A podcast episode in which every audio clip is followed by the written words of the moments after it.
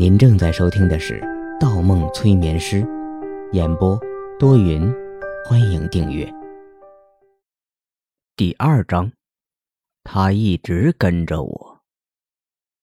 杨子怡走进魔方心理咨询中心的时候，发现这里和想象中完全不一样，并不是医院那种干净简洁的冷色调，也不是私人诊所那种以木艺、地毯为主的古典风格。是一种完全说不出口的另类。房间不大，三四十平左右。左边是贴满纸张的墙壁，每张纸上都是黑色线条勾勒的图案。花鸟鱼虫、房屋建筑，个个十分精致，有的五彩缤纷，有的还没上色。右边是一排木柜，做成格子铺的样式。一个个小格子里均放着一个魔方。三角、多阶、连体、异性，种类颜色多得眼花缭乱。木柜的最顶端放着一个巨大的普通的三阶魔方，只是简单打乱了第一排的顺序，给人一种想伸手转一下复原它的冲动。阳光从窗户前的两棵黄伞枫间穿过。正对门口是张办公桌，办公桌后面，男人穿着白大褂，面目清秀，留着干净利落的背头，额前略有打理过的痕迹。刚才电话里出人意料的男人的长相，并没有给他多少惊喜。方墨打量了一下杨子怡。对方容貌气质无可挑剔，天蓝色百褶裙，白色镂花的复古上衣，米黄色的高跟鞋，大方、简约，不是一般的女孩可以驾驭的。红色的手包，看不出品牌，比较符合自己最初看到那份档案的印象。杨子怡出众的外貌和有格调的打扮。让他浑身上下散发着光芒，但方墨从他的眼睛里却看到一丝忧伤。方墨点点头：“你好，杨小姐，我是方墨。”“你好，我是杨子怡，之前的事情有些抱歉。”杨子怡略微低头，有些不好意思。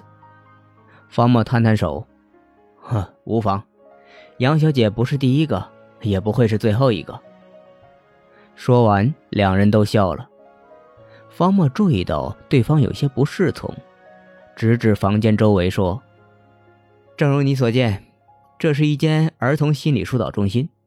我平时扮演的多是孩子王。”他歪过头，伸出两个兔耳朵放到头上，一笑。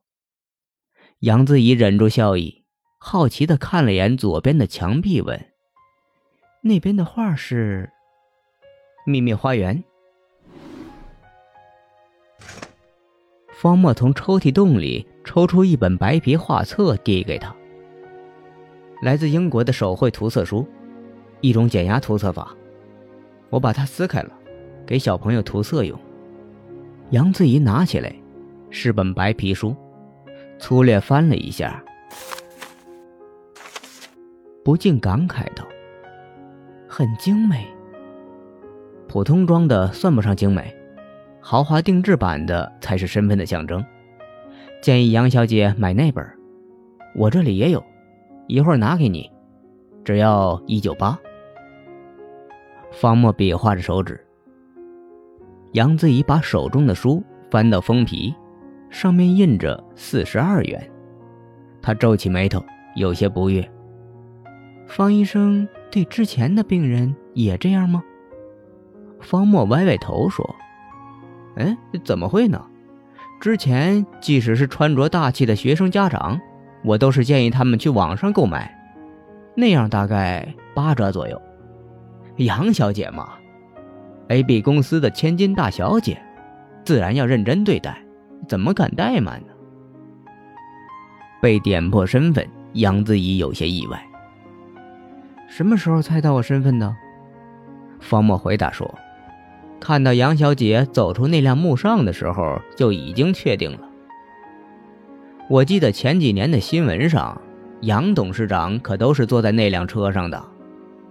冀州巴掌大的地方，没几个有头有脸的人物。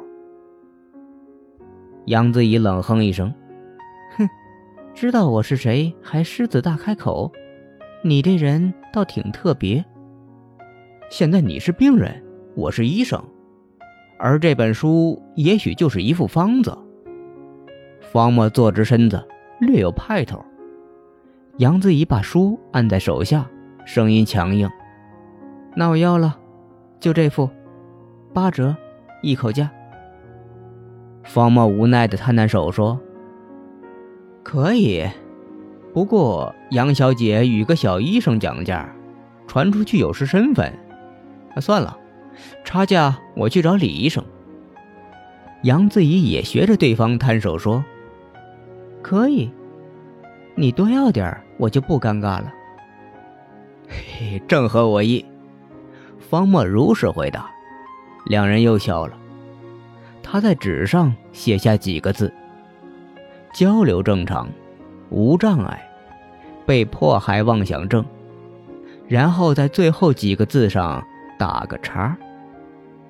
杨子怡注意到了方墨的字，动动眼球，有些迟疑。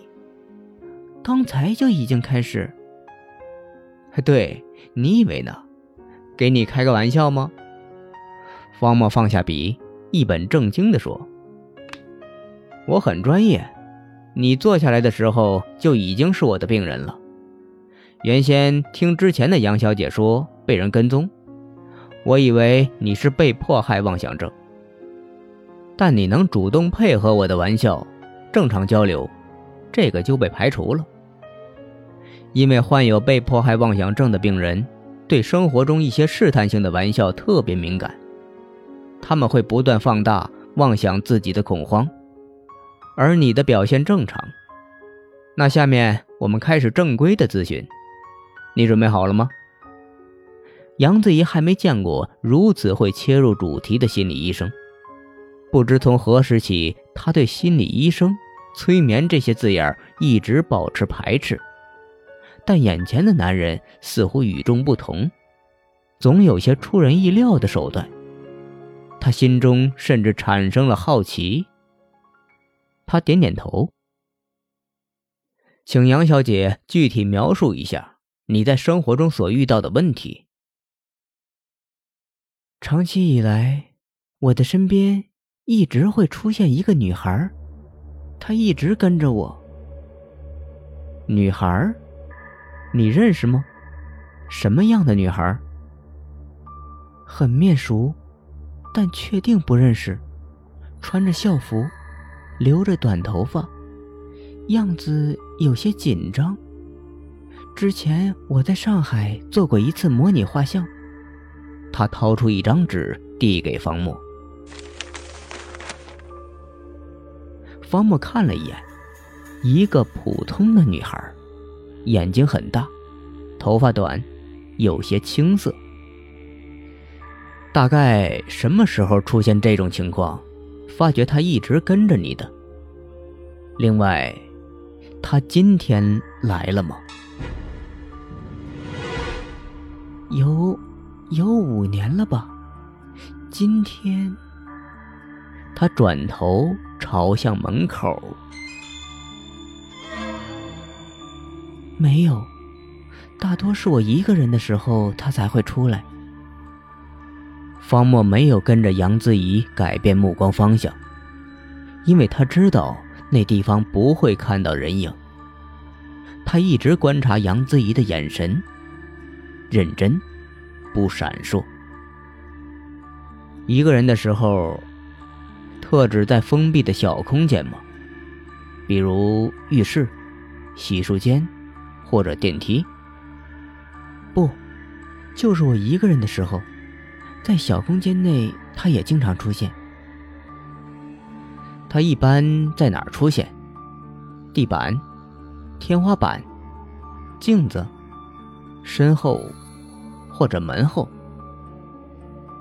不，他一般都站在门口。或者窗户口。在门口的时候，他会抓住门把手，有时也会安静的坐在椅子上。说着，杨子怡用余光扫了眼旁边空空的椅子。坐在椅子上，能模仿一下他的坐姿吗？嗯，可以，大概是这个样子。方墨在纸上记下：女孩，门口，坐姿，双手搭在一起。你认为他是什么？人或者鬼，或者是你的幻觉？人，我确定，因为他有影子。之前有朋友建议我去找香港的阴阳师，但我拒绝了。我觉得他就是一个人，不是鬼。是不是幻觉，我无法判断。也就是说，你拒绝去找阴阳师的理由？是你觉得他是人，而不是因为什么科学迷信之类的。我能问一个比较隐私的问题吗？你有信仰吗？或者，你相信科学可以解释一切吗？没有信仰，虽然不确定现在科学是否可以解释一切，但科学将来应该可以解释一切吧。方墨笑了。嘿嘿，你说你无法判断是否是幻觉。当你看到他的时候，确定过自己的状态吗？或者询问过周围的人，确定过他的存在吗？面前开朗的女孩忽然有些恍惚，眼神里透露出一丝忧郁。从自己手包里翻出一小瓶药物，喃喃起来。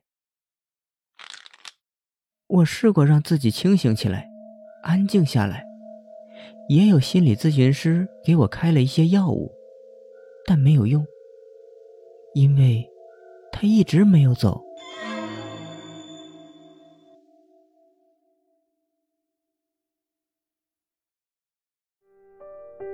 本集播放完毕，喜欢请投月票，精彩继续。